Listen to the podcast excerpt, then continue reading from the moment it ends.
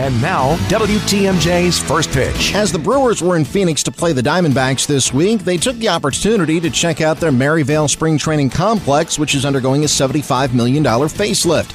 Radio announcer Jeff Levering took the tour, seeing the Brewers really go for it with their old but new spring training home. They are, and um, they needed to. They, they didn't have that site that, uh, that they could move and just build a, a brand new facility. They didn't necessarily have a partner to go out there with them either, and if they were going to do something on their own, it was going to be a lone venture. And uh, now that they have the actual site, the same site, all they have to do is kind of put a little lipstick on it, and uh, and lipstick is going to cost about seventy-five million bucks. You can visualize what it's going to be and how massive the the new front office building and new clubhouse area is going to be.